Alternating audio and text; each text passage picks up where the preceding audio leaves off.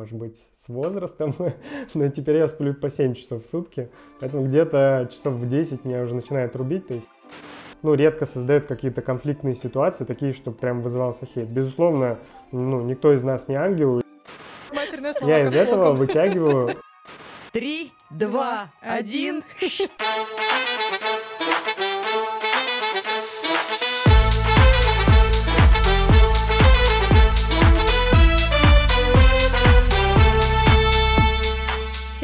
привет! Это э, наш подкаст «Витанутые». Прекрасная Маргарита и я сегодня встречаемся с очаровательным гостем, основателем телерадиологии не только в России, но и по всему миру. Вы, кстати, знаете, что такое телерадиология? Наверное, нет. А мы знаем. Так вот, прекрасный гость Матвей Симаков. Поприветствуем!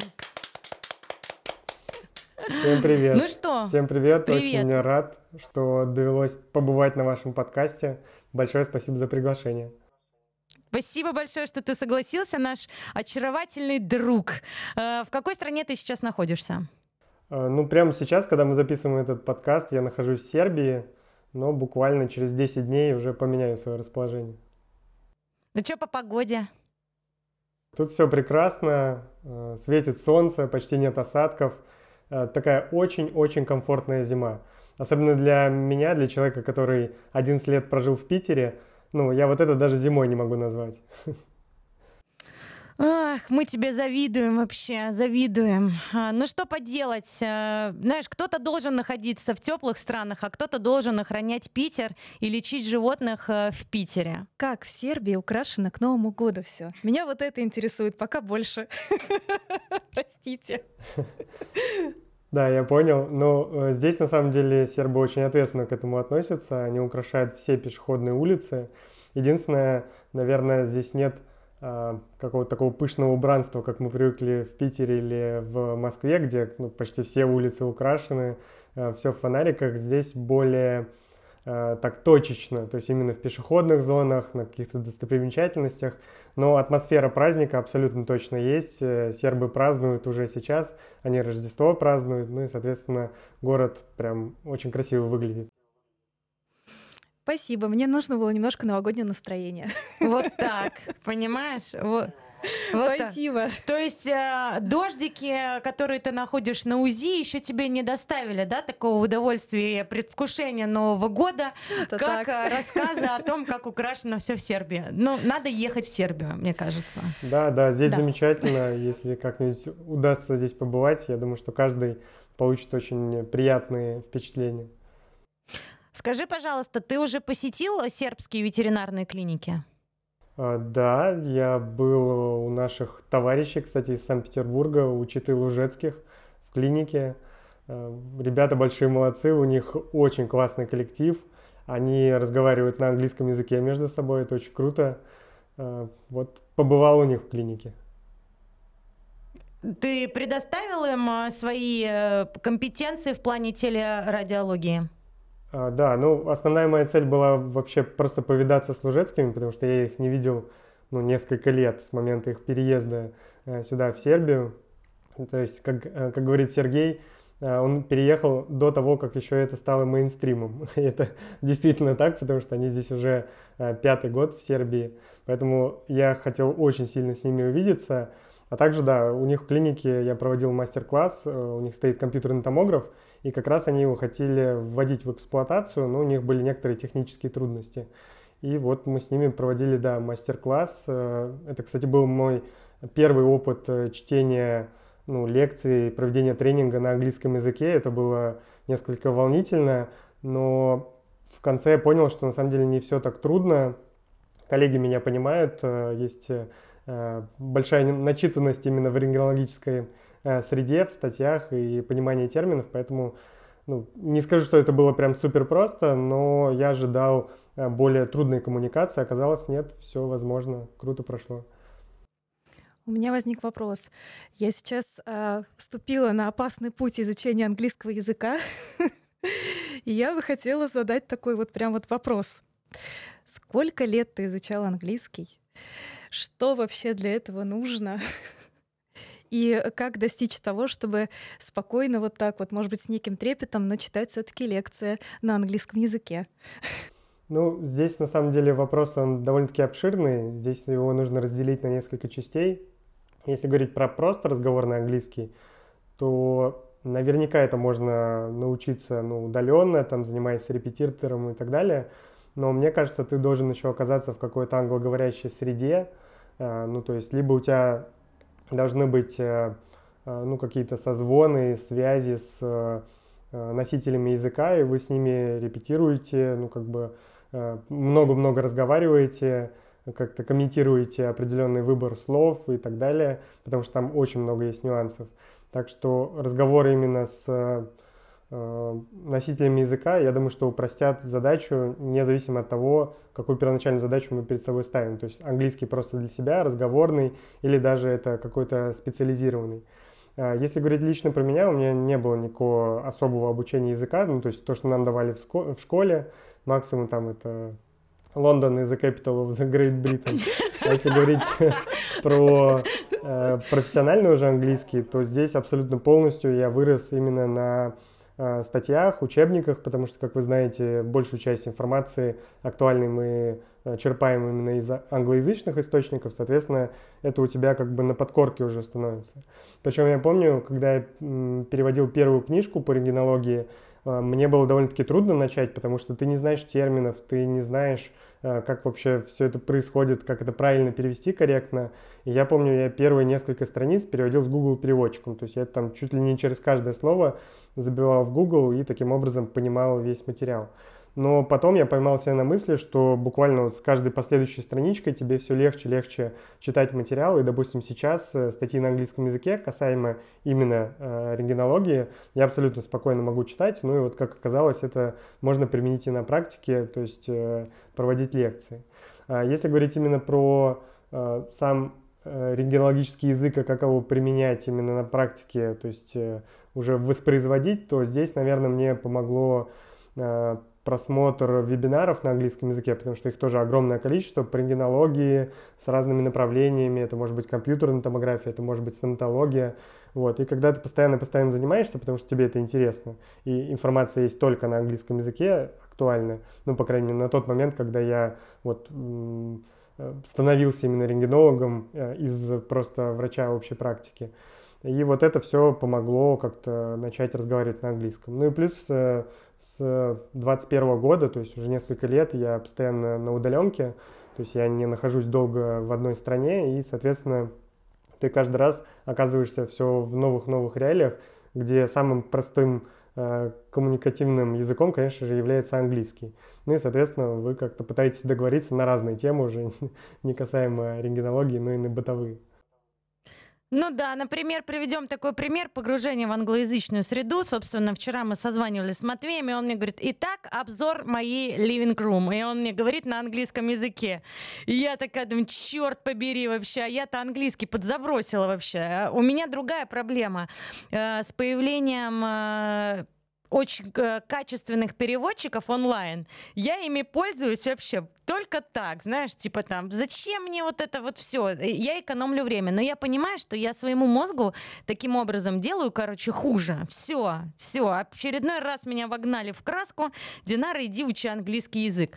Я, собственно, анг- английский язык начала изучать только по одной причине, потому что я делала домашку, Э, для детей. И я понимала, что я не понимаю вообще в английском, потому что я учила немецкий язык. И как говорит моя подруга, мои дети будут знать английский язык э, с уклоном на немецкий, то есть э, с немецким акцентом. Вот это тоже. Ишхайзе, вот это вот все из меня вот выходило, и ну, я училась читать. Э, скажи, пожалуйста, ну вот про английский мы поняли, про то, что... Э, я хотела у тебя спросить, сколько стран сейчас подключены к твоей телерадиологии?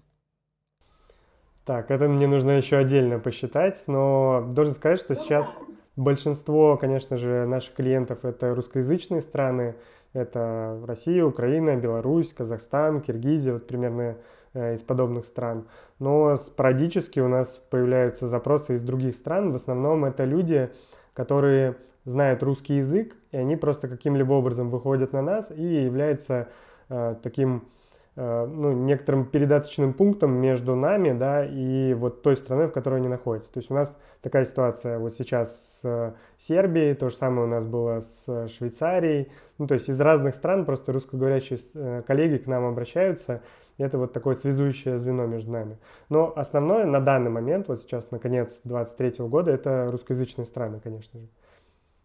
А какие самые смешные были, может быть, запросы с других стран? Были ли какие-то курьезные истории?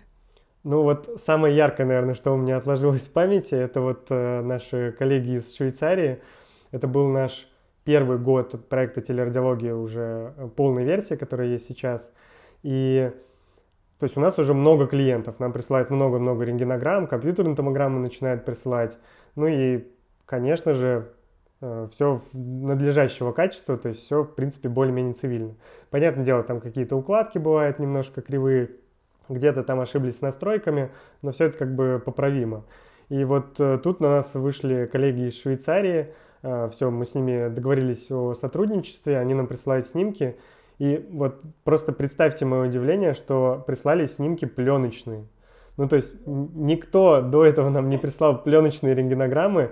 Тут подключается клиника из э, сердца просто Европы. Мы такие, о, круто, вот это уровень. Мы уже можем себя называть прям сильно международными.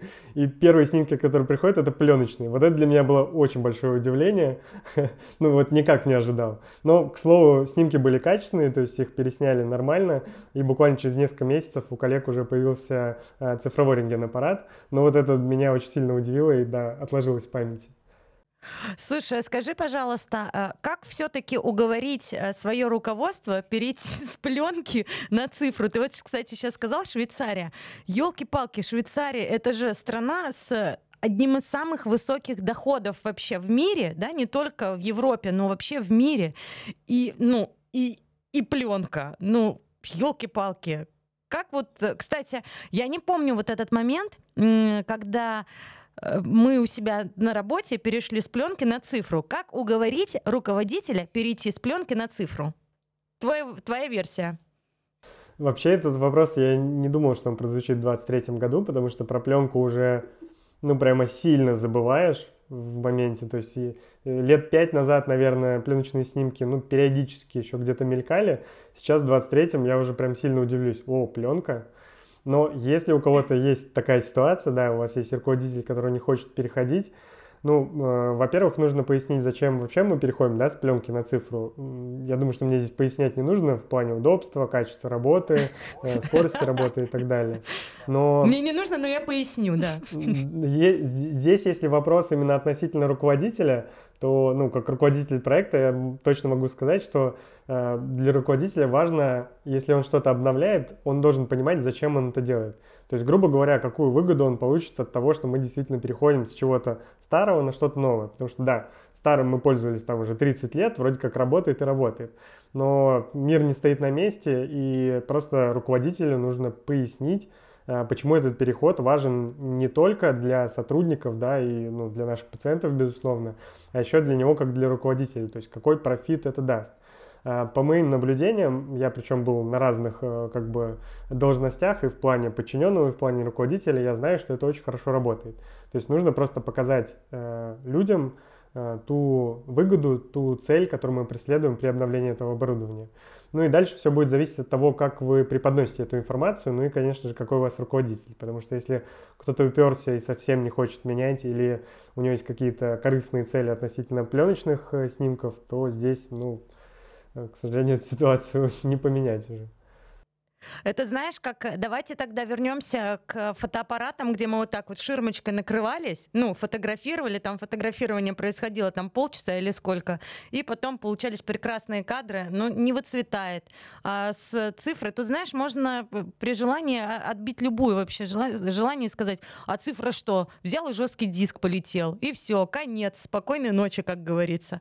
Ну, то есть э, я согласна с тобой, что да, руководителю надо дать э, эти вот э, плюшки, которые он получит, во-первых, это наша клиника вырастет в статусе, это мы будем давать эти вот диски. Маленький, маленький нюанс уже должен внести. Если мы уже в 2023 году поднимаем тему пленки и цифры, то э, просто попытаюсь преподнести эту информацию о том, что диски в 23 году тоже очень сильно устарели. Для меня, как для рентгенолога, который привык отдавать сначала снимки на пленке, потом ты всегда отдаешь на дисках, и в какой-то момент, э, когда я работал уже в Москве, для меня стало, было таким открытием, что оказывается можно и без дисков. Ты такой, о, классно, это же реально удобно, почему мы этим раньше не пользовались? Поэтому если говорить уже прям профессионально в 23 году про цифру, то давайте уже и про диски забывать, потому что это все равно физический носитель а, ну, такой электронных данных. Ну его, да, котик может поцарапать. А сейчас, а как тебе вот этот вариант? Электронный э, снимок, распечатанный на формате А4 простой бумаги. Я только сейчас хотела про это сказать. Пожалуйста, давайте о хорошем э, Ну, у меня недавно был опыт, э, у меня пришли, я онлайн консультировала своих постоянных пациентов, и у них э, кот шотландской породы, у него хондродистрофия. И они, значит, сделали один снимок, потом они пошли э, в другую клинику, им сделали снимок э, на пленке, сказали, на цифре этого не видно, а на пленке это видно. Маргарита тут... Старобрядцы, да. Ну, старобрядцы, да. Сказали, что коту нужна операция там какая-то, неважно. И они в результате, я говорю, слушайте, все, идите вот, вот конкретно к этому ортопеду. Они пошли, э, он, по-моему, даже снимки никакие не переделал, сказал, все, меня цифровые устроили, вот вам такое лечение, и все, котик заскакал, знаешь, все, не надо было никаких операций за много денег делать. Но вот э, операцию они сделать могут, но рентген цифровой они сделать не могут. И такие варианты есть. Слушай, Скажи мне, пожалуйста, а, вот э, раз уж, коли мы заговорили о высоких технологиях, Скажи мне, пожалуйста, ты как человек, который для меня номер один ветеринарии и высокие технологии, честно тебе скажу, потому что э, Начнем с того, что вот я сегодня вспомнила эту историю. Начнем с того, что у рентгенолога, у Матвея, первым у нас в клинике появился фонендоскоп Литман.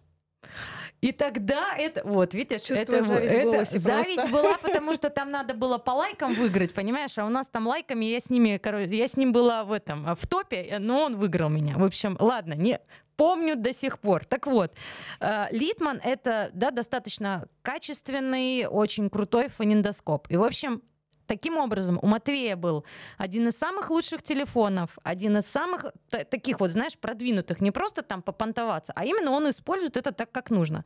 Так вот, высокие технологии 2024 год. Что хочет э, телерадиология Симакова, на что вы смотрите, что вы новенького узнали, о чем вы нам можете рассказать или что-то вы утаите? Да нет, в принципе, технологии-то к нам тоже приходят из внешнего мира, поэтому здесь утаить-то чего-то трудное. Э, такие общие концепции, да, конечно же, я могу рассказать. Ну, если говорить про то, чем мы сейчас занимаемся, допустим, с образовательной точки зрения, мы, конечно же, всегда стремимся еще к большему идеалу. То есть у нас сейчас организованы курсы, ну, как мы считаем, довольно-таки неплохо. То есть мы серьезно относимся к организационной части, к проведению мероприятий. Мы прям, как говорится, собаку на этом съели. А, здесь, если говорить про обучение, ну, то есть у нас уже заходят разговоры про а, ну, виртуальную реальность, про а, разные 3D-проекты, то есть как можно вывести лекторов в полный рост на сцене для полного ощущения присутствия. То есть мы уже вот про такие вещи думаем. И, ну, в принципе, технологии такие сейчас есть. Это вопрос времени, вопрос вложений, но мы точно не стоим на месте. То есть у нас нет задачи Э, разработать э, какую-то определенную механику и просто вот на ней дальше как бы ехать и не развиваться. Нет, мы каждый раз ставим под сомнение все наши предыдущие э, решения, достижения и стараемся сделать все лучше и лучше то, чем мы занимаемся. Это если говорить про лекционную деятельность. Про телерадиологию там, слушайте, это вообще разговор, мне кажется, не на один час, если говорить про техническую э, сторону вопроса, ну, начиная от разработки искусственного интеллекта, который есть и очень широко используется в человеческой медицине, э, есть уже ну, даже больше, чем зачатки в ветеринарной медицине, то есть это уже большое подспорье для развития. Э, ну и плюс различные технические решения, такие как общий сервер для приема всех данных, Telegram-бот у нас сейчас уже второй версии, и он еще обновляется. А, разработка собственного приложения мультиплатформенного. То есть здесь, просто непаханное поле, и мне всегда хочется чуть больше времени в сутках, чтобы все это быстрее-быстрее разрабатывалось. Поэтому сейчас, да, мы с нашей командой занимаемся вот всеми этими вещами, а, которые я перечислил. Um, Ой, такие вздохнули, знаешь, такие, да, да, искусственный интеллект. Пленку бы как бы искоренить. У меня вопрос. А, соответственно, мы сейчас всегда говорим о том, что, ну, наверное, это так будет смешно звучать, но вот большие города, Санкт-Петербург, Москва, в целом мы такие уже, наверное, избалованные в этом. А что касаемо маленьких городов, они удивляются чему-то, есть ли какие-то, ну, допустим, вопросы задают и говорят, ой, ну для нас это все очень сложно. Вот. И там, ну что вы нам такое рассказываете? Мы вот никогда такого не сможем сделать, то, что вы нам сейчас рассказываете, даже там с вашей помощью. Есть ли еще те люди, которые, ну, сначала скажу, из маленьких городов России, которые не верят в развитие технологий новых, и встречается ли что-то подобное в других странах?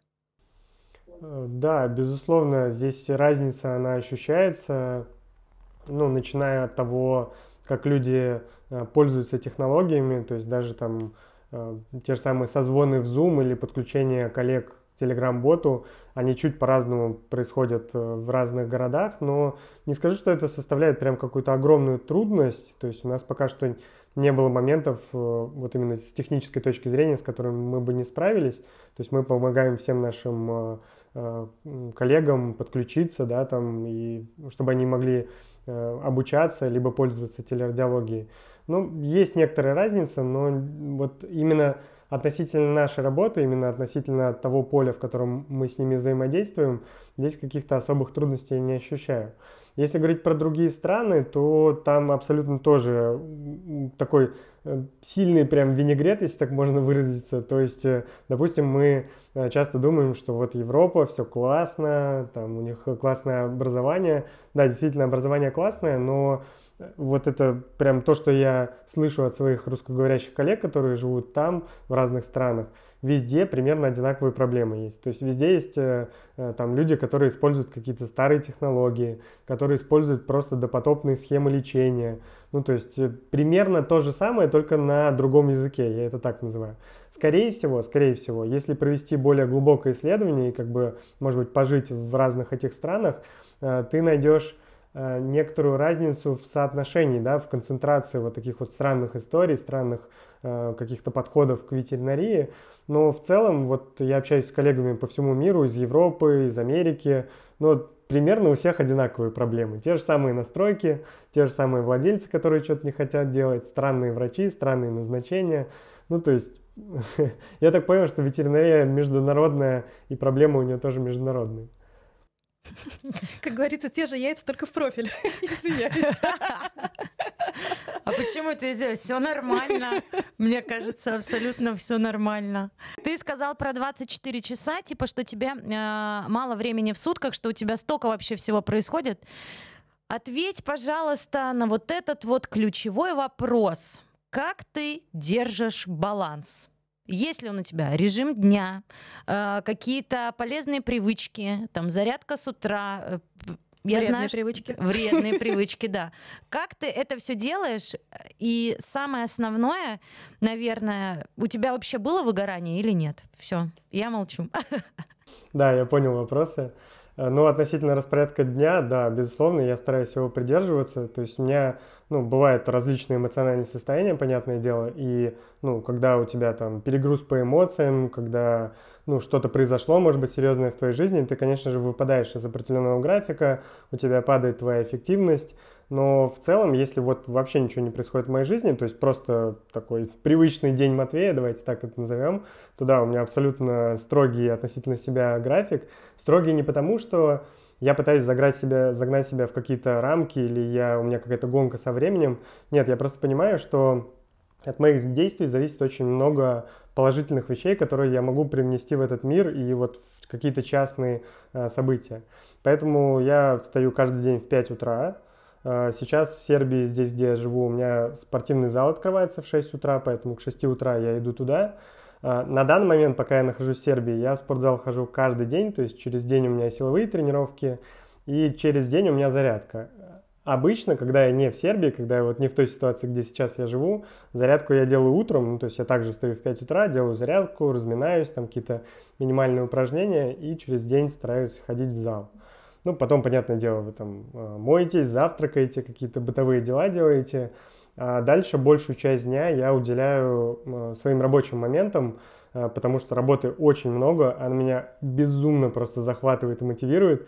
И с каждым годом становится все больше каких-то интересных ситуаций, интересных э, обязанностей у меня, как у владельца всего происходящего, и мне от этого становится еще более интересно. То есть от рентгенологии сейчас я уже больше перехожу в менеджмент, в управление всем этим процессом. Это оказалось безумно интересно, там просто целый мир, который мне до этого был неизвестен, поэтому сейчас, да, все так же я большую часть времени уделяю рентгенологии, работе, и развитию нашего проекта. И вот так у меня проходит почти весь день. Ну, то есть, понятное дело, что параллельно я еще могу заняться какими-то своими делами, тем более сейчас я здесь, в Сербии, нахожусь со своей семьей, и мы там с мамой, допустим, регулярно ходим на различные концерты, э, просто прогуливаемся по городу, ну, то есть семейные дела какие-то тоже происходят. И все это в целом не отбирает у меня энергию, то есть у меня нет такого, что я вечером ложусь такой, все, завтра в 5 утра, еле как встану, нужно будет сдирать себя с кровати. Нет, это все очень, наоборот, так тебя мотивирует. Я засыпая, прямо думаю о том, что, блин, как жаль, что вот в сутках мало часов, так бы, блин, еще много всего бы успел бы сделать, но завтра встану в 5 и начну снова что-то творить. Ты вообще вот сейчас взял, понимаешь, все, мы отключаемся, пока. Так это все. На этом не звони мне больше. Не звони мне больше. Важный, важный момент, важный момент. Вот э, про такие рассказы касаемо не только меня, вообще в целом про людей. У меня есть такое такая концепция, что не все это нужно примерять на себя. То есть не нужно, не нужно себя упрекать за то, что ты там не встаешь рано, или у тебя нет какого-то расписания. Абсолютно нет. Каждый должен жить, как он вообще хочет. Мне просто самому лично это действительно очень комфортно, и я от этого, ну, наоборот, больше заряжаюсь. Я очень люблю вставать рано, чего не любят э, делать другие люди, потому что у них другой режим, другое, другая привычка. Для меня утро, я его называю своим временем, потому что Утром у меня минимальное количество звонков, минимальное количество каких-то сообщений, писем, и, соответственно, это то время, которое я исключительно могу посвятить ну, себе и своим личным задачам. Поэтому я утро безумно обожаю, я утром занимаюсь спортом, утром э, там, мыслю о том, как я буду проводить свой день. И еще раз повторюсь, не нужно примерять на себя, это исключительно индивидуально. Вот мне такой режим дня, мне такой подход к распределению времени очень подходит. То есть я вижу свою эффективность. Слушай, а во сколько ты ложишься спать? Ну, обычно меня вырубает где-то часов в 10. Ну, это связано с тем, что если ты встаешь в 5, ну, то есть несложно посчитать, сколько ты спишь в сутки.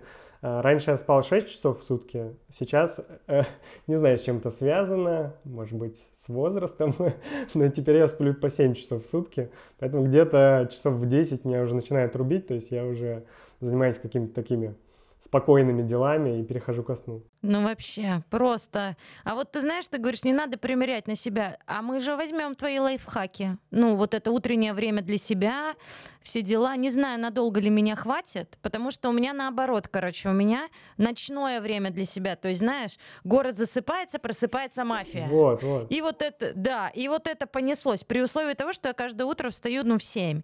И вот это, знаешь, типа, приготовить поесть, э, э, доработки по приложению, что-то по монтажу, что-то еще. То есть вот это время, обучение какое-то, вот это у меня ночное время. Но я понимаю, что э, мне комфортно, потому что, знаешь, типа, не надо никуда спешить. И все. Единственное, кто этим э, расстроен, это мой муж, который уже там, знаешь, там, а не пора ли тебе, жена, идти спать? И я такая, ну, наверное, да, пора. То есть э, вот так. А у тебя, Марго? А, у меня вообще сначала возник вопрос. А с перемены часового пояса сбивается ли твой режим? Да, это, кстати, классный вопрос. Сейчас э, совет от путешественника. Открываем рубрику. Здесь на самом деле, э, ну, лично для меня есть очень простое решение. Я всегда, когда путешествую, если у меня, допустим, перелет, я смотрю, в какое время приземляется самолет. И я от этого планирую, ну, как минимум за сутки свой день. То есть, если, допустим, я вылетаю в какой-нибудь час, вообще неважно в какой, но прилетаю там в 6 утра, либо в 9 утра уже по местному времени, то моя задача за время перелета как бы вот поспать. То есть я сразу в моменте перелета переключаюсь на новый часовой э, пояс. То есть ты прилетаешь, у тебя уже утро, допустим, и ты начинаешь свой э, день. То есть вот для меня это очень хорошо работает. Я знаю людей, для которых это вообще невозможно. То есть есть люди, которые не могут спать, допустим, в самолете, в транспорте. А, для них это не работает, и, скорее всего, у вас сутки после прилета будут, ну, такими потерянными.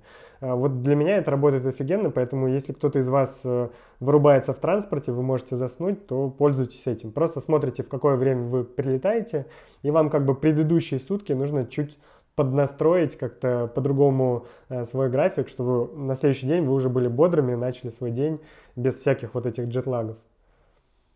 Э, настоящий специалист, он знает не только настройки в рентген-аппарате, но и в биологических часах может тоже, кстати, подсказать. А почему и нет? Почему и нет? Да, слушай. Ну, у меня тоже, вот я в транспорте сплю, мало того, я даже сплю, когда я не за рулем еду. Я, я реально могу, хорошо, да. Что, хорошо, что не за рулем. За рулем я не сплю, а вот когда я езжу, э, например, на, там, с мужем в машине, во-первых, я сижу всегда сзади, потому что спереди сидит сын, я все время сплю. И в самолете то же самое. Мне самое главное в самолете, чтобы на мне была вот эта вот э, кенгуруха, я надеваю капюшон, вот так вот все легла, и, знаешь, и наклейка вот эта, не беспокоить, даже когда несете еду. Но пожрать в самолете я люблю, кстати. А ты в начале своей э, карьеры брал ли ночные смены? Если брал, то как ты их переносил со своим вот режимом вставать рано? Ну, вообще так принято как-то в нашей стране, что у рентгенологов нет ночных смен, поэтому обычно рентгенологи работали в день. У меня была практика работы ночью, э, вот в последней клинике, где я работал в Москве, и должен сказать, что несмотря на то, что ночь это вроде как плохо, да, то есть ты после дня можешь остаться, то есть у тебя могут быть суточные смены, но я прям обожал ночные смены. То есть я не хотел на них выходить просто потому, что я как руководитель э, из-за этого выпадаю немножко из рабочего процесса, именно с, э, со стороны руководителя. Но мне безумно как специалисту это нравилось, потому что, опять же, ночью у меня минимальное количество звонков, минимальное количество писем, сообщений, и, соответственно, я всю ночь я просто втыкал наушники, любимую музыку, и я всю ночь мог там делать новые презентации, разбирать почту, э, там ковыряться в архиве, структурируя все больше, э, переводить какие-то статьи. Ну, то есть очень-очень много э, продуктивности было за ночные смены. Поэтому я действительно обожал ночные смены. Это, опять же, мое время. Хотя, ну, Следующий день у тебя после ночи, соответственно, убитый вечер тоже какой-то такой смазанный. Так что Честно, не люблю ночные смены, суточные смены, но мне их было там по пальцам пересчитать. Но когда это происходило, я использовал это по максимуму, это было очень круто. Но, кстати, есть еще один лайфхак, который я использую, если ты работаешь в ночь и тебе не нужно спать. А, я довольно-таки часто работаю стоя. Э, это причем не только как рентгенолог, вообще в целом. Потому что, когда ты работаешь сидя, согласитесь, у вас в какой-то момент возникает вот это ощущение, что блин, нужно встать, размяться, попить кофейку, там еще что-то. Попробуйте работать стоя. Ну, в зависимости от того, в каких условиях вы работаете, не везде это применимо, Потому конечно. что вы лошадь. Сейчас, сейчас, наверное, хирурги такие, а что, может было сидя работать? Так вот, э, стоя это действительно очень классный э, лайфхак для продуктивной работы, потому что, опять же, ты можешь себе воткнуть наушничек, ты стоишь под любимую музыку, пританцовываешь, работаешь. Из-за того, что ты стоишь, э, ты как бы немножко обманываешь организм, то есть он не так Э, он не засыпает. Ну, то есть ты прям постоянно в бодрствовании. Поэтому берите на вооружение. Мне лично, опять же, это очень хорошо помогает. Поэтому вот ночные смены, да, я работал стоя, у нас там была классная такая барная стоечка, как я ее называю ноутбук, музыка, чуть-чуть кофейка, и вообще отлично. Я представила уже Маргариту как врача ультразвуковой диагностики, знаешь, которая изначально работает в темном помещении и сидя. Я представила себе, знаешь, вот это вот она стоя, а теперь я встану. А, и легли все. А я сейчас тебя удивлю, я смотрю УЗИ стоя периодически. Вот так. Ну, еще раз повторюсь, да, это ситуативно, то есть это не э, каждая работа может выполняться стоя, ну, потому что это неудобно, ну, то есть много всяких нюансов. Я имею в виду про такую работу, где тебе нужно долго сидеть за ноутбуком, не знаю, что-то писать, продумывать, ну, то есть какие-то вот такие моменты. А так, да, ну, не все профессии, конечно, ты будешь делать э, стоя не все работает. Вакцинация. Там, Вакци... Вакцинация. Оформление. Там, да, оформление документов. Кстати, вот у меня тоже ночных смен было по, по пальцам пересчитать, но ночью я абсолютно непродуктивна. Я э, ночью, я уже много раз об этом говорила, ночью я очень злой человек.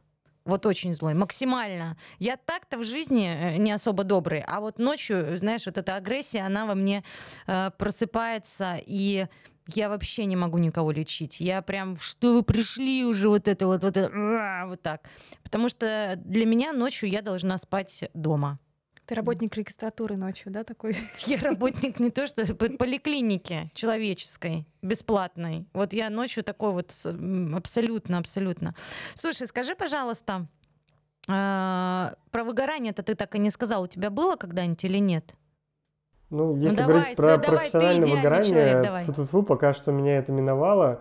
Ну, то есть были моменты, когда мне просто э, ну, трудно было возвращаться к работе, но это не было связано напрямую с работой, а с какими-то ну, сторонними вещами э, эмоциональными. Но именно относительно самой профессии, еще раз повторюсь, слава богу, пока что ничего такого не было.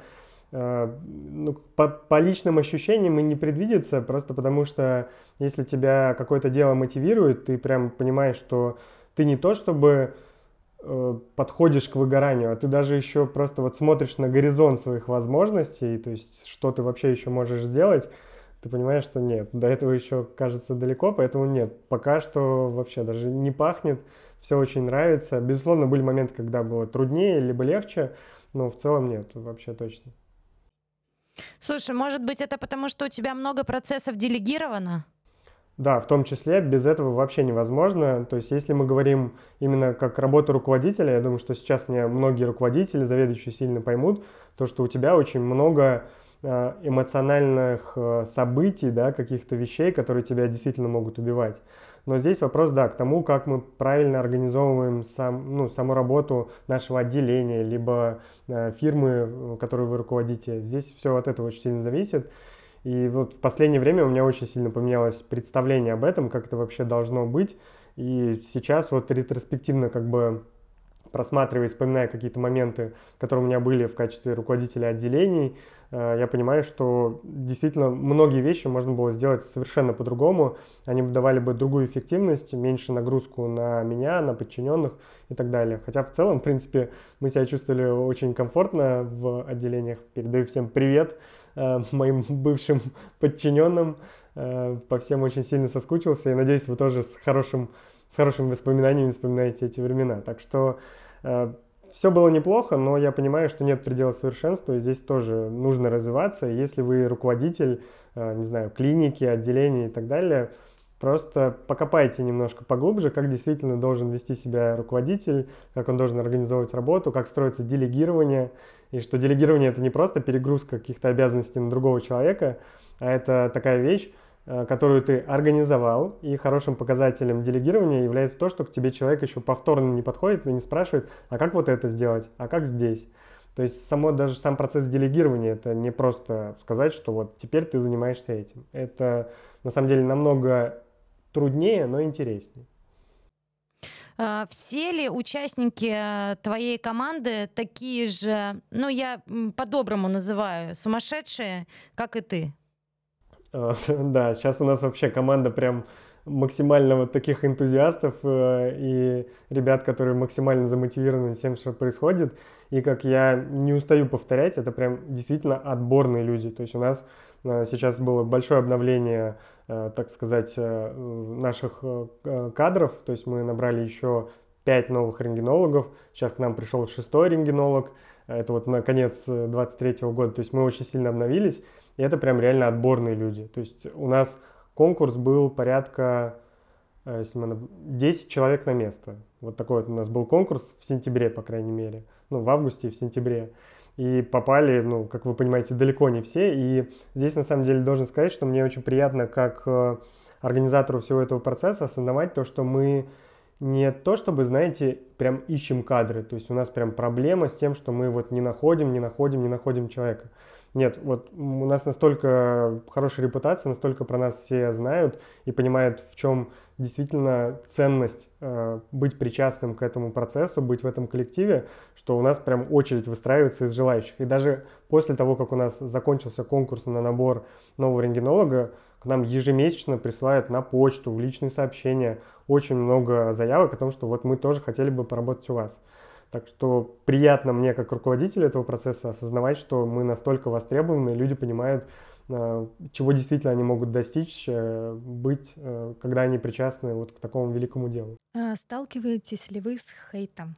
Это понятное дело, что, наверное, сталкиваетесь. Вот. Если да, то как вы к нему относитесь и в какой форме он выражается? Здесь Если нужно можно сразу, так спросить. э, мне кажется, словарь терминов достать, хейт и обратная связь. Вот где тонкая грань между ними, да? Но на самом деле должен сказать, что вот прям с таким открытым э, хейтом я сталкиваюсь довольно-таки редко. Может быть, это связано с тем, что просто я человек сам по себе такой, э, который э, ну, редко создает какие-то конфликтные ситуации, такие, чтобы прям вызывался хейт. Безусловно, ну, никто из нас не ангел, и очень много всего э, люди делают, и хорошего, и плохого, поэтому, наверное, есть за что, может быть, э, люди могут завидовать, ненавидеть или еще что-то испытывать по отношению ко мне, безусловно. Но, честно признаюсь, я с этим сталкиваюсь довольно-таки редко. Может быть, это еще связано с тем, что я не особо интересуюсь ну, не особо слежу за местами, где обычно этот хейт выливается. То есть определенные паблики, я не читаю нигде комментарии. Ну, то есть у меня очень много есть продуктив, продуктивных, светлых вещей, которыми я должен заниматься. И у меня ни времени, ни желания даже не остается заглядывать куда-то вот в эти места, где все разбирают, кто как, что и где сделал. Может быть, это связано с этим, э, не знаю. Но если приходит какой-то хейт, либо приходит обратная связь, давайте так это тоже называть, то я абсолютно ко всей входящей информации отношусь э, безэмоционально, то есть я отсеиваю эмоциональную часть, мне не важно, были там матерные слова, написано это капслоком, сколько там знаков восклицания, вообще не важно. Я из этого вытягиваю максимум полезной информации, то есть я пытаюсь сам для себя критически отнестись к этому. То есть действительно ли в этих словах есть что-то, что действительно я в себе мог бы исправить или в нашем проекте сделать это еще лучше. То есть полностью э, отсеивание эмоциональной части и восприятие самих фактов. Не скажу, что часто там бывает что-то прям почвенное, что вот действительно стоит воспринимать. Иногда это бывают какие-то просто абсурдные додумки, ну, очень странные вещи, но в целом я отношусь положительно к обратной связи, неважно, она положительная либо отрицательная. Это все очень важная информация, которая мне позволяет как личности и как профессионалу и руководителю э, теперь уже такой крупной международной организации как-то действовать дальше и понимать, в какую сторону нам еще развиваться. Поэтому положительно в целом отношусь, но сталкиваюсь довольно-таки редко. Это знаешь, а, как вот такая обратная связь. Да мы были на... Нет, типа даже... А, вы так и не рассказали, какие настройки на рентгене поставить. Кстати, когда у вас следующий курс? Знаешь, вот этот вот. Ну, вроде бы и, и вроде бы и, и что-то плохое, а они это прийти, они все равно хотят. Но потому что аналогов нет. Таких шикарных аналогов нет. У нас один э, из вопросов мы с Маргаритой обсуждали, типа, э, сколько бесплатных снимков ты сделал? Знаешь, вот это к чему? Э, сколько бесплатных снимков ты сделал, прежде чем стал Матвеем Симаковым? Я работала с Матвеем очень много лет, и я знаю, что ни одному врачу он реально не отказал, когда его просили сделать там, Матвей, ну сделай, пожалуйста, ну вот для себя. Он никому никогда не отказывал. Мало того, он нас еще и загружал параллельной работой. На момент, когда... Э, каким образом, типа, так, э, вот я расскажу про него одну историю, э, которая опишет этого человека как вот, вот этот пытливый, блин, ум. Э, по-другому не скажешь. Так вот, он такой, значит, пишет, так, ребята, общий чат у нас, мне нужно, э, мне нужен конструктор Лего. Принесите, пожалуйста, конструктор Лего, и если есть, не Лего тоже, то есть, ну, э, фейковый Лего. Э, все такие, да-да-да, а зачем? Он такой, потом расскажу. Значит, и потом проходит некоторое время, а я на, на этот момент была в декрете, то есть я не могла ему в этом плане помочь. И мы уже едем обратно с рабо- на работу, прошло вот некоторое время, он говорит, слушай, мне что-то эта компания Лего ответила. То есть этот человек, что он сделал? Э, есть такой миф, но это же миф, развеиватель мифов, между прочим. Есть такой миф о том, что э, компания Лего добавляет рентгеноконтрастные вещества для того, чтобы э, их было проще найти на рентгеновских снимках, если вдруг это проглотит ребенок. Так вот, Матвей заморочился тем, что... Не, он никого Лего, конечно, не кормил, но он просто сделал снимок Лего и доказал всем окружающим о том, что там нет никаких э, элементов. Дальше он не остановился на, на этом, и он написал в компанию Лего письмо, где, ребята, мы слышали о том, что тралала, да? Ну, как бы так же было дело-то. Да, да. Да, и получил официальный ответ от компании Лего. Пожалуйста, вот как он подходит к работе. И в том числе, для чего он делал те бесплатные снимки? Для повышения собственного скилла, да, для того, чтобы прокачать собственные скиллы. Э, до него Никто не мог, э, не, вообще не понимал, зачем эти пустые канистры стоят в рентгенологических кабинетах, да? Или зачем не выкидывайте, не выкидывайте вот этот вот дедушка-хламовщик, который все к себе в, ну, в эту, в коморку рентгена, значит, тащил. Чего только там не было, и на самом деле благодаря ему многие люди узнали вот об этих лайфхаках, которые можно использовать непосредственно в работе. Почему, собственно, не нужно сувать руки в кадр, да, крылатая фраза «руки в кадре», не будем забывать про нее. Вот. И, собственно, вот э, о том, что он один из тех людей, которые вел протоколы рентгенологического обследования. И они не были в том объеме, в котором это сейчас. Э, ну, вот реально просто вот что за человек это? Вот что за человек Матвей Симаков? Как стать Матвеем Симаковым? Как стать? Бесплатные снимки раз, пытливый ум два и быть очень токсичным три, э, э токсичным, нет, э, быть очень открытым три. И, естественно, основной ключевой момент это в том, что вся вот эта история, ну, как начиналась, да, твоя телерадиология, это же была просто группа ВК, ну, не будем забывать. Да, а, да, все как очень ты можешь просто. Да, как ты можешь э, обозвать свою миссию? Вот у тебя есть миссия, ты уже понял, какая твоя миссия? Вот ты родился, какая твоя миссия? Мне в такие моменты иногда кажется, что я на собственных поминках. Знаете, когда... Блин, да, да, да, да. А покойники либо хорошо, либо никак. Да ну тебя, Ой, такой хороший был. Снимки вот я помню нам делали. Ну, то есть вот такое. Блин, дурак вообще. Так, ну, не... Ну, а что поделать, коли... Если э, ну, я злопамятный человек. Ну, по-честному, я злопамятный человек. Типа я мы не знаем. Э, ну, вы не знаете. Э, те, кто смотрит это видео, они не знают. Я зло... Но я не помню о Матвее ничего такого. Вот, что, вот он всегда приходил на помощь. Это когда он был еще ассистентом, он не был э, рентгенологом. Это был самый идеальный ассистент, который мог зафиксировать собачку маленькую, вот такую хрупенькую, то, то и терьерчика на постановку катетера. И владельцы всегда звали именно Матвея. Типа, а можно нам Матвей Сергеевича? Я говорю, ну ладно, сейчас позову, уж так и быть. Слава богу, у меня смены все с Матвеем Сергеевичем совпадали. То есть, Матвей Сергеевич, вы ни разу не съели чужую еду? Если вы были идеальным ассистентом. Нет. Я вообще вот, я про этот процесс, когда узнал, что люди едят другую еду, ну, чужую еду, я так сильно удивился вообще, я такой, в смысле, как? Ну, то есть, и причем там, э, ну, как мне кажется, в некоторые моменты я наблюдал, что это, ну, явно не ошибка была. Это для меня вообще было открытием. Я такой, в смысле? Ну, это было странно. Ну, как бы, понятное дело, ситуации бывают, может быть, разные, но для меня это было удивление, честно. Про миссию давай. Миссия. Да, твоя. про миссию. Слушайте, здесь на самом деле я должен признаться, что у меня никогда в течение моей жизни, даже сейчас, нет, знаете, какого-то единого плана. Ну, то есть сейчас есть определенные планы, но нет какого-то, вот не было единого плана, вот что я должен в течение этой жизни сделать. То есть у меня всегда как-то это было по необходимости. Ну, то есть, например, я пошел в клинику, да, вот э, в Санкт-Петербурге, где мы с Динарой встретились, мы начали работать, я был ассистентом, мне нравилось. В какой-то момент мне предложили заниматься, ну, делать снимки просто еще. Не интерпретировать, конечно, а просто делать. Я начал делать, мне это понравилось. Э, меня поставили на смены, ну, вот, э, человеком, который делает снимки. То есть это именно рентгентехник. А потом я начал потихоньку разбираться в том, что вообще я вижу на этих рентгенограммах, начал читать литературу, переводить книжки, начал писать заключение, просто потому что, ну, я понимаю, что это правильный процесс, то есть ты сделал снимок, и ты рассказал, что на этом снимке есть. Это оказалось, что не делает вообще почти никто на тот момент э, в Санкт-Петербурге. И, соответственно, весь фокус внимания тут же э, уцеливается на тебя. То есть ты становишься в центре внимания просто из-за того, что ты начал писать заключение. Хотя это ну, обычный порядок вещей.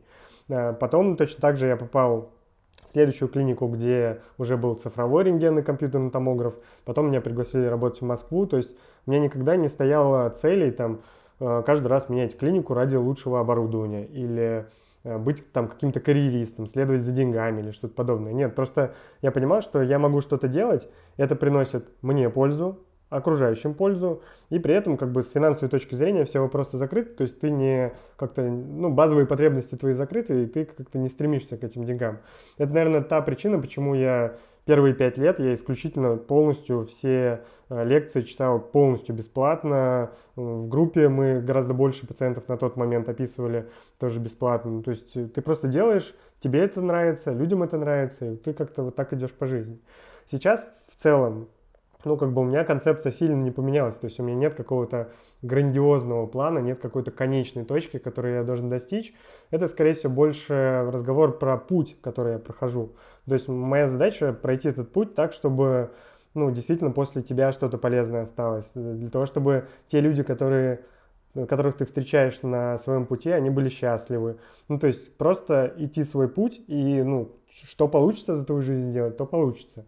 Э, безусловно, есть какие-то там определенные э, цели, э, там, помочь человечеству, да, быть полезным максимально для человечества и для планеты, но, опять же, обратите внимание, что здесь нет какой-то конкретики. Ну, то есть здесь нет э, задачи, там, не знаю, сделать так, чтобы люди не выбрасывали мусор, да, как-то правильно утилизировать. То есть здесь нет конкретики, здесь просто именно речь про путь, который ты должен пройти и что ты можешь оставить после себя в течение жизни. Потому что, безусловно, все мы когда-либо покинем этот мир, и то, что ты там сделал, э, не знаю, достиг какого-то богатства, э, популярности или так далее, все про это забудут как минимум. Ну, то есть нет смысла к этому стремиться. Просто иди своим путем и делай какие-то добрые вещи по пути. И дальше уже увидишь, к чему это приведет. А, я когда первый раз с вами э, по работе встретилась, я работала врачом в районной клинике, и у меня вот подруга работала с вами в одной клинике. И я задавала постоянно вопросы, ну, там какие-то помочь по рентгену, потому что я в рентгене вообще ничего не понимала. И в какой-то момент она говорит, ну, вот на тебе телефон, позвони, пожалуйста, доктору. И для меня было настолько удивительно, что я незнакомый человек с какой-то клиники, звоню, говорю невнятно что-то. Из разряда «у собачки болит лапка, боже, я не знаю, сфотографируйте лапку». И насколько просто вы... Э, сейчас я буду называть на «вы». Насколько вы вежливо, э, понятно, максимально доступным языком мне продиктовали, э, вот как корректно написать направление, и в дальнейшем э, я начинала задавать также глупые вопросы, звонила, дико извинялась, и в какой-то момент, вот про то, что вы бесплатно лекции проводили, вы мне прислали сообщение, говорите, Маргарита, вы столько вопросов задаете, пожалуйста, вот подойдите, послушайте. Это было для меня, я такая, черт. Но это было очень круто. Спасибо вам большое. Я очень рад. Я очень рад, что вот получается э, тем делом, которое тебе нравится, приносить такую большую пользу. Это как бы вопрос не про финансы, не про деньги, не про какую-то популярность. Это просто ты занимаешься тем, что тебе нравится. И вот люди чувствуют э, эту помощь, люди чувствуют доброту и также к тебе относятся. Здесь довольно-таки простая и базовая, как мне кажется, вещь. Вот. Спасибо большое вам, Матвей Сергеевич. От меня. От Маргариты. А от меня-то какое спасибо. Вот, вот такенное спасибо еще. Э, ну, лекторская часть. Э, вот ты, ты лектор. Скажи мне, пожалуйста, ну у тебя сейчас понятно, что уровень лекторства побольше, чем у каждого, наверное, из вообще. У меня лекторство ноль, у Маргариты что-то есть там, ну не знаю. Скажи мне, пожалуйста, сложно ли быть лектором? Как вообще, закончил ли ты какие-нибудь э, курсы по ораторскому мастерству?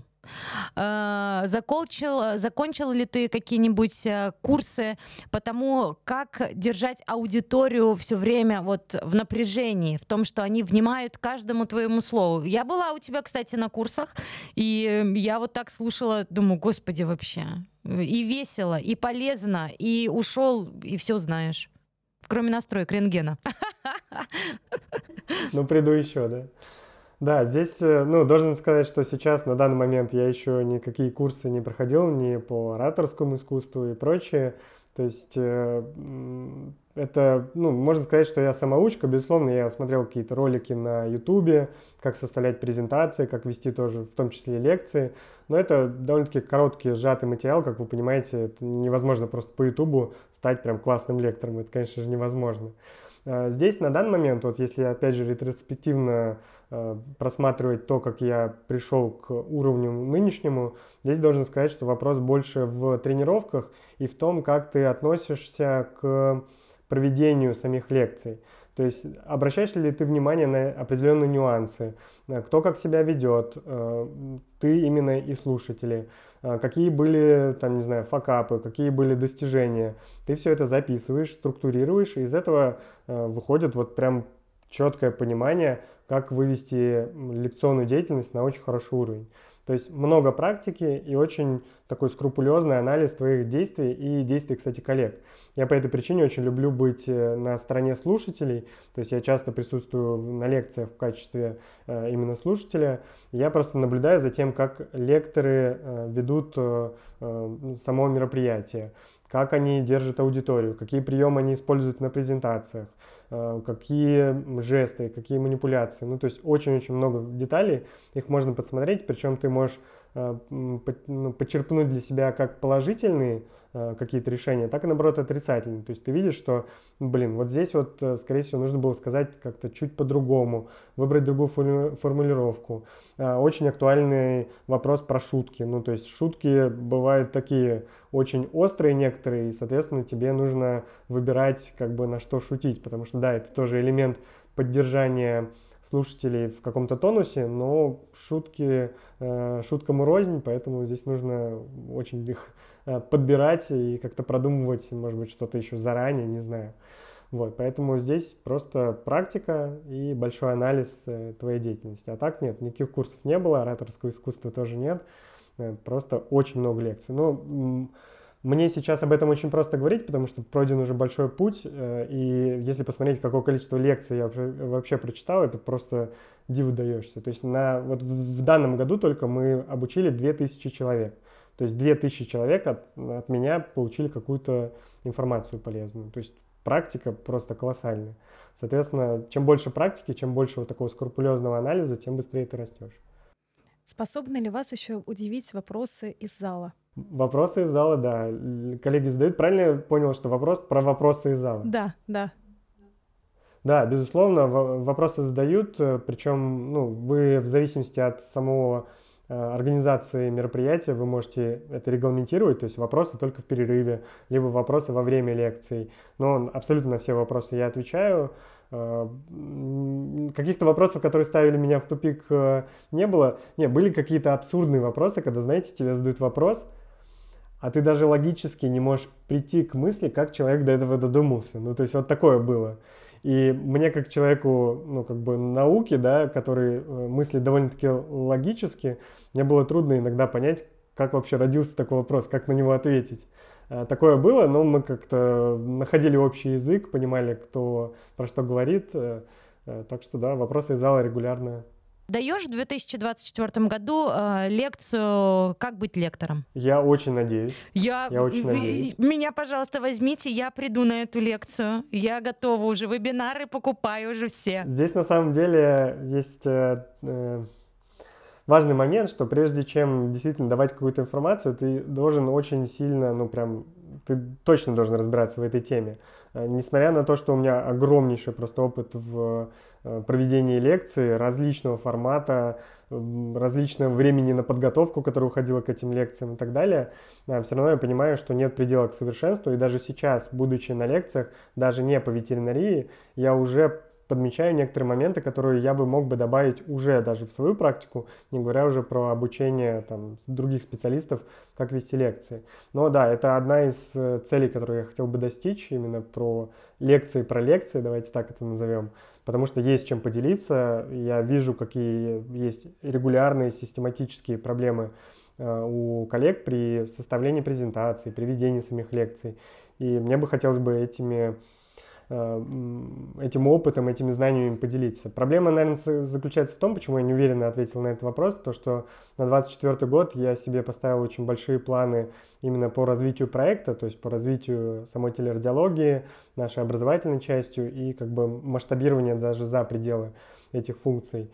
И дай бог, чтобы мне хватило времени и сил вот на реализацию всего этого, потому что там ну, поверьте, это просто космос какой-то. Так что смогу ли я выделить из этого времени отдельно еще на составление лекций для э, как бы повышения уровня проведения самих мероприятий, посмотрим. Буду надеяться. Может быть, для меня это будет, как, знаете, переключение э, ну, твоей деятельности. То есть сейчас ты занимаешься проектом, тебе нужно чуть переключить твои мозги, отдохнуть, ты занимаешься просто чуть другим. Смена э, самой работы. Может быть так, посмотрим. Слушай, я знаю, что хотела спросить, какие последние курсы ты посещал а, вот по обучению? То есть понятно, что ты обучаешь, а что конкретно ты в последнее время, а, какое обучение ты проходил лично? Да, я понял. Ну вот буквально в ноябре закончился большой блок моего обучения по а, для владельцев именно бизнеса, то есть как действительно должен быть организован процесс, а, как все инструменты работают, и мое представление очень сильно поменялось вообще о том, как это должно быть, потому что многие из этих терминов, многие из этих инструментов мы так или иначе встречали в ветеринарных клиниках, но мы, блин, вообще неправильно это, оказывается, все использовали. Ну, то есть все можно было делать абсолютно по-другому, это дает э, вообще другие результаты, ответ от твоих сотрудников, и вот это мы уже ощущаем вот буквально с ноября по нынешний момент, в декабре, когда мы записываем э, наш подкаст, я уже вижу прям хорошие результаты. Так что последнее обучение у меня было именно вот для владельцев бизнеса, то есть не ветеринарное образование. И мне кажется, что... А ты берешь на консультацию? Я готова к тебе на консультацию прийти по ведению бизнеса, по лекторской. Вот возьми меня на курацию. Знаешь, это, вот сейчас ну, же модно слушайте, быть наставником. Пока что, Стань давайте, моим давайте будем честными. Пока что э, реализована только лишь малая часть этого плана, и есть только лишь много красивых слов.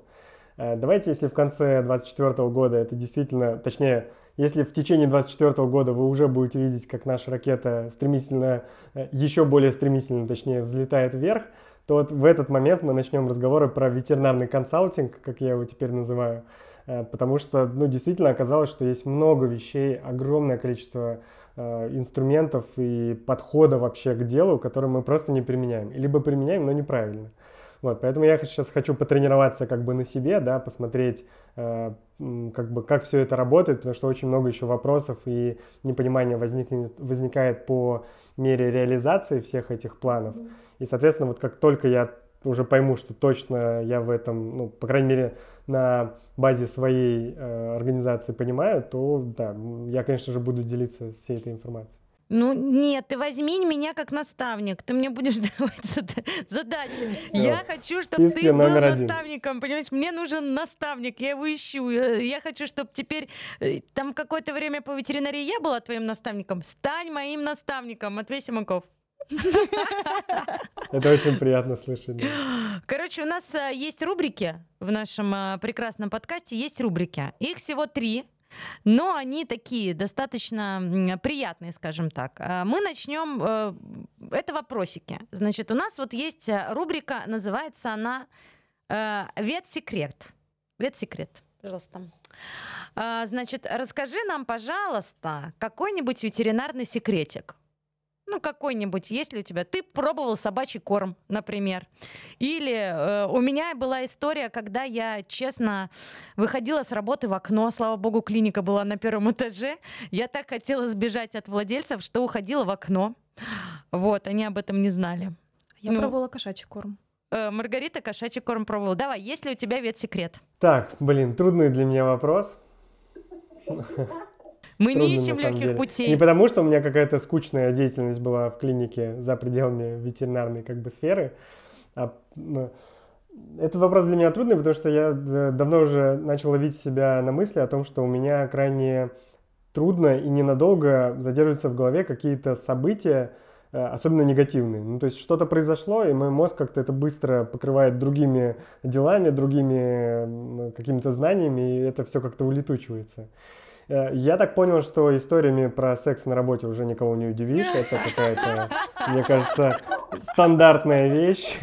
А нет, И вообще, знаешь, кстати, а тем у более, нас у кстати, ветврачей, тебя- если вот У тебя посмотреть, как ни у кого, Пода- подожди секунду, у тебя как ни у кого есть плюшки в этом, у тебя темный рентгенологический кабинет, звуконепроницаемый, светонепроницаемый, рентген непроницаемый, все, закрылся и все. Но ты-то теперь фрилансер, что уж поделать. Здесь еще один бонус в рентген-кабинетах. Почему-то, я не знаю, почему так э, вообще получилось, э, почему-то в ветеринарных именно рентген-кабинетах не вешают камеры видеонаблюдения. Я не знаю, может быть, очень сильно доверяют рентгенологам или еще что-то. То есть большинство клиник, где я работал, э, в них не было камер только в рентген-кабинете. Ну и да, темная, темная комната, красная лампа, это, конечно, добавляет романтизма этому Боятся помещению. излучения через камеру. Ну, Здесь я, да, хотел сказать, что на самом деле, э, если э, ветврач возьмет любой глагол и подставит его к э, слову «на работе», то это все будет подходить. Спал на работе, пил на работе, там, не знаю, умирал на работе. То есть, так как ветврач большую часть жизни проводит на работе, в принципе, любой глагол применим для этого. А, Но если говорить про какие-то ветеринарные секреты из тех, э, вот что у меня всплывает в памяти, у нас была ситуация в Питере, когда я работал, э, большой коллектив клиники, все очень тесно друг с другом взаимосвязаны, друзья, э, отношения и так далее. И у нас была вечеринка у меня в Санкт-Петербурге дома, и вечеринки у нас проходили очень э, дико, ну то есть э, максимально весело, все были довольны, очень взбудоражены и так далее.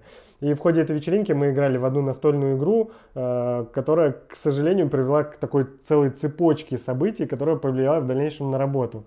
То есть там э, уже в какой-то момент э, э, речь зашла про увольнение некоторых сотрудников, про разбирательство с государственными органами, чтобы вы понимали, про э, снижение в должности некоторых сотрудников. Ну, то есть вроде стандартная для нас на то время вечеринка э, в Санкт-Петербурге и просто какая-то карточная игра привела вот к такой череде событий. Это, кстати, очень поучительная история о том, что любые действия, даже казалось бы вообще не связанные да, с твоей работой, с твоей карьерой, могут повлиять и на это. Поэтому э, ну, с тех пор я более внимательно, конечно же, отношусь к э, такой социальной как бы стороне этого вопроса.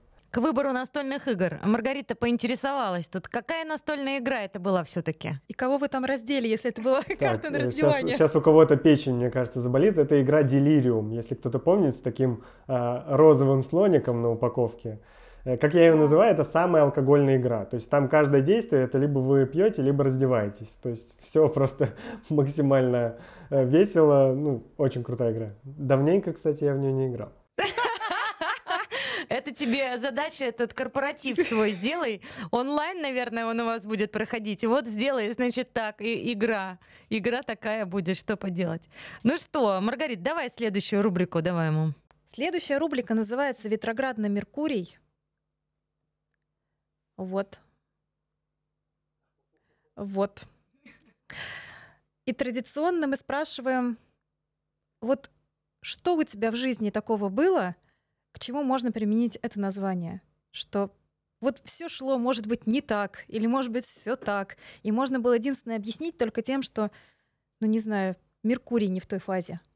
Блин, это нужно тоже копаться в памяти. Наверняка были какие-то прям совсем трэш-дни. Может быть, кто-то в комментариях или мои друзья мне напомнят, э, мои коллеги, с которыми я работал, именно связанные с ветеринарией.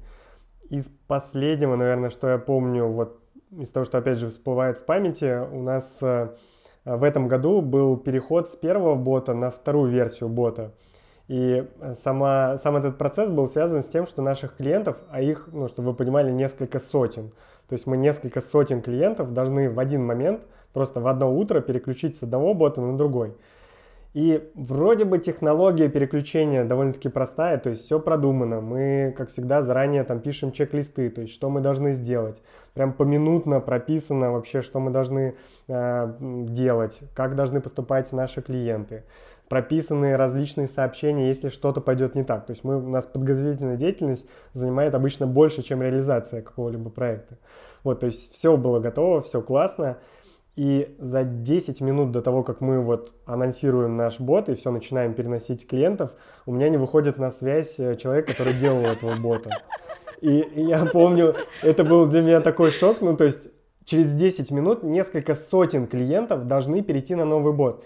И проблема не, не только лишь в том, что просто ну, люди не перейдут туда, а проблема в том, что к нам ежедневно присылает огромное количество исследований. Ну, то есть, если в какой-то момент люди не, у них не будет возможности нам что-то прислать, ну, на той стороне может случиться паника, коллапс, блин, ухудшение здоровья, смерти и так далее. Ну, то есть это прям вообще было супер опасно. И вот за 10 минут до начала бета-дело все так же не выходит, не выходит на связь. Потом в результате он вышел, все нормально, мы переключились, но на этом проблемы вообще не закончились. И вот ветроградный Меркурий тогда проявился максимально, а, потому что возникли очень большие трудности у некоторых клиентов, как подключиться к боту, потому что все-таки до этого была Э, ну, такая упрощенная как бы система присылания снимков. Теперь мы это делаем более структурированно, системно, то есть автоматически. То есть это э, такая прям подготовленная серьезная система. И вот нужно было, чтобы все коллеги перешли. Я помню, что первые двое суток перехода на новый бот были такими очень жаркими, как мы их называем. То есть э, все были в работе, все подсказывали, где, куда, что нужно нажать. Некоторые клиенты самостоятельно переключались без какой-либо помощи, все гладко проходило. Ну вот да, я помню, эти два дня были довольно-таки жаркими. Сейчас все в порядке, все работают через нового бота, э, все good. Э, но да, вот тогда Тогда что-то точно шло не так, и было жарко. Блин, слушай, э, я представляю, это знаешь, у тебя, наверное, подготовка была, как вот эта вот история, когда компьютеры должны были переключиться на 2000 год. Я не знаю, помните вы это или нет, но вы маленькие. И тогда был ажиотаж, что все, короче, наступит конец света, потому что компьютеры не понимают, что такое 2000 год, и все зависнет. И вот, наверное, подготовка была точно такая же, знаешь, как... Или э, если ты свою компанию, в принципе, сравниваешь с ракетой, э, вообще даже не буду спорить, я согласна с этим полностью, э, фишка в том, что как перед запуском вот этого, знаешь, космического корабля. Типа три, два, один, и все. И новый телеграм-бот. Да, да, не, это, это действительно происходит так, вообще без шуток. Ну, то есть, э, те, кто сейчас будут смотреть это видео и знают про наши чек-листы, вот само слово чек-лист, все такие, а, я знаю, что это такое. Ну, то есть, мы прямо профессионалы этого дела, не в плане того, что мы пытаемся все регламентировать и все как-то завести в какие-то документы. Не, мы просто понимаем, что это дает а, просто умопомрачительную результативность, и мы а, можем прописать все свои действия Э, их редактировать постоянно, модернизировать, и это очень Короче, бери меня на наставничество еще раз, я тебе говорю, у меня нет ни одного чек-листа, у меня нет телеграм-бота, у меня есть мобильное приложение, но телеграм-бота у меня нет, поэтому я всегда на все сообщения отвечаю вот так вот, вручную, знаешь, а, мы оплатили приложение, но не вы, а, а, а, а типа покупка не произошла, ты такой, елки-палки, и давай, знаешь, вот это все пошло-поехало, э, я уже поспокойнее на это все реагирую, взять меня год назад, меня прям вот, знаешь, колошматило от этого. Нет ни чек-листа, ни телеграм-бота, говорю тебе, готова идти на наставничество. Реклама. Реклама меня. Ну чего, и последняя рубрика у нас есть. Э, это рубрика «Кота проще кастрировать».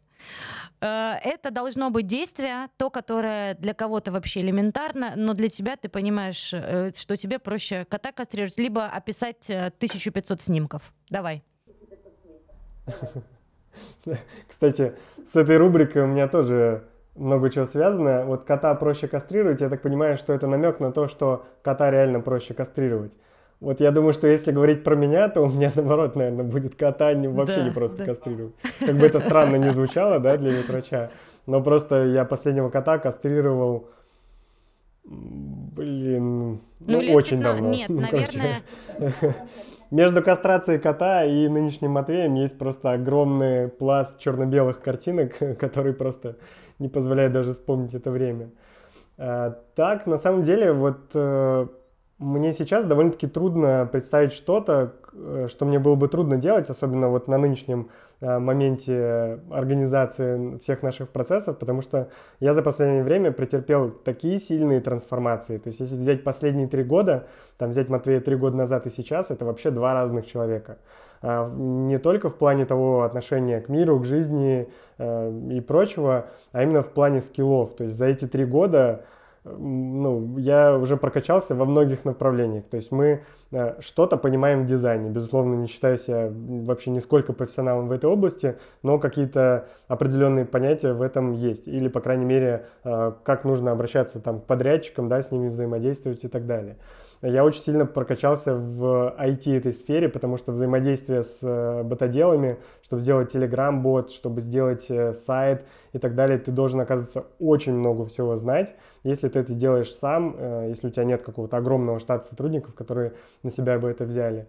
Касаемо финансовой грамотности сейчас тоже. Ну, то есть очень много всего для меня теперь стало новым, интересным, и поэтому теперь я уже не чувствую в этом какой-то сильной там неуверенности, наоборот, знаю, что в этом можно дальше развиваться, обучаться и становиться все более грамотным. Э, ну, наверное, из того вот, что действительно вообще не мое, это только какие-то бытовые вещи, типа готовки. Я вообще не люблю готовить, ну, то есть э, это не мое, хотя я пять лет прожил в общежитии в Санкт-Петербурге, ну, чем-то да я питался, и наверняка я даже сам себе готовил, вот, но наверняка это были какие-то очень простые блюда, ничего такого изощренного, но вот до сих пор любовь к готовке у меня вообще нет. Э, это, наверное, единственное, что мне дастся труднее, чем э, все остальное. Хотя вот э, недавно мы тут лепили пельмени. Здесь в Сербии иммигранты очень любят различные мероприятия и действия, которые как-то связывают э, с их родной страной. Вот мы лепили пельмени, я в этом нашел очень медитативный процесс, мне даже понравилось. Э, надеюсь, это не станет моим хобби, но вот просто должен Так а что, сейчас в Таиланд приедешь, там пельмени будешь лепить? Нет, надеюсь, нет. Я еще раз повторюсь. Вот действительно, кастрация кота и э, готовка, вот это в моем блэк Блин, слушай, я не могу тебе сказать, что Э, для меня вот готовка, да нет. Для меня, знаешь, вот эта фантазия, что приготовить, вот это вот для меня самое сложное. А, а и в магазин за продуктами сходить тоже. Я терпеть не могу готовить. Марго не любит готовить. Я тебя понимаю. Вот. Ну чего? Для меня вот проще кастрировать кота, чем что-то приготовить. Вот для меня много чего проще кастрировать кота, и начиная от каких-то элементов в танцах, понимаешь, которые типа «Э, сделайте вот это, это очень просто. И ты такой, блин, кота проще кастрировать. Э, и у меня много таких моментов. Я не могу сказать, что у меня куча всяких скиллов, но за три года однозначно, да, вот ты такой взял рубеж. Я тебе хочу сказать, и Марго сейчас э, она подтвердит. В общем, у нас есть эм, Э, одна история, что даже за год, вот конкретно мы с Маргаритой прокачались вообще, я не знаю, очень круто. То есть у нас есть блокнот, мы тут недавно, э, знаешь, типа телефон напоминания тебе какие-то кидают, мы такие открываем, а там, знаешь, все, что мы написали, все сбылось. Волшебный, короче, какой-то блокнот у нас есть. Вот, и э, конечно, нужно все время прокачивать какие-то навыки, не надо останавливаться на чем-то одном, и Э, рост это всегда, ну, он бывает и через боль, да, через боль, а бывает через радость какие-то, но все равно этот рост, он будет колоссальным, да? Да. Ну что, э, мы тогда закругляемся. Матвей, пожелай что-нибудь, что-нибудь начинающим специалистам, владельцам, вообще людям, пожелай что-нибудь хорошо, кроме того, чтобы они руки в кадр не совали, естественно. Да, ну руки в кадр это такой частный случай на самом деле. Э, Здесь э, стоит на все смотреть как бы с разных сторон, потому что есть частные проблемы, да, есть э, какие-то общие проблемы, и руки в кадре это просто часть как бы такой большой э, группы проблем, которая связана с тем, что люди не понимают опасность, нет просто знаний, да, то есть мы как бы пытаемся достать откуда-то знания из сторонних источников, а не получаем их, допустим, во время обучения. Ну и, соответственно, многие коллеги делают эти ошибки, поэтому это частные случаи. А здесь я бы посоветовал всем смотреть более широко, то есть видеть, э, если вы сталкиваетесь с какой-то проблемой, постараться понять, откуда возникла эта проблема. Поэтому в плане пожеланий э, должен сказать, что вы действительно будет хорошо, если вы не будете останавливаться в вашем развитии, причем развитие как профессиональное, так и личностное. Э, самое главное, чтобы была действительно мотивация что-то делать, потому что если ты замотивирован что-то делать, то ты точно будешь э, предпринимать какие-то действия, у тебя будет, может быть, даже план, по которому ты будешь идти и выполнять э, то, что тебя мотивирует. Э, поэтому желаю всем найти вот какую-то мотивационную свою э, причину двигаться дальше, понять, чего ты действительно хотел бы достичь, чего бы ты хотел принести этому миру. И если будет эта мотивация, ты точно найдешь, чем себя занять, и ты увидишь свою результативность, эффективность и пользу для этого мира.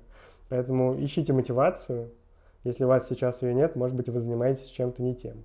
Так что попробуйте найти себя и двигаться по э, новому пути. Ну просто, просто э, мотивация. Я об этом подумаю. Э, я хочу пожелать всем, чтобы Естественно, вы прислушивались к советам от Матвея, они были просто шикарные. Это тот человек, на которого, ну вот он говорит, что не стоит, да, там а, равняться, примерять на себя. Некоторые вещи его стоит примерять на себя. В первую очередь, это, естественно, мотивировать себя вставать, например, в 5 утра и идти на пробежку. И, естественно, быть здоровым, без вредных привычек. Да, берегите себя.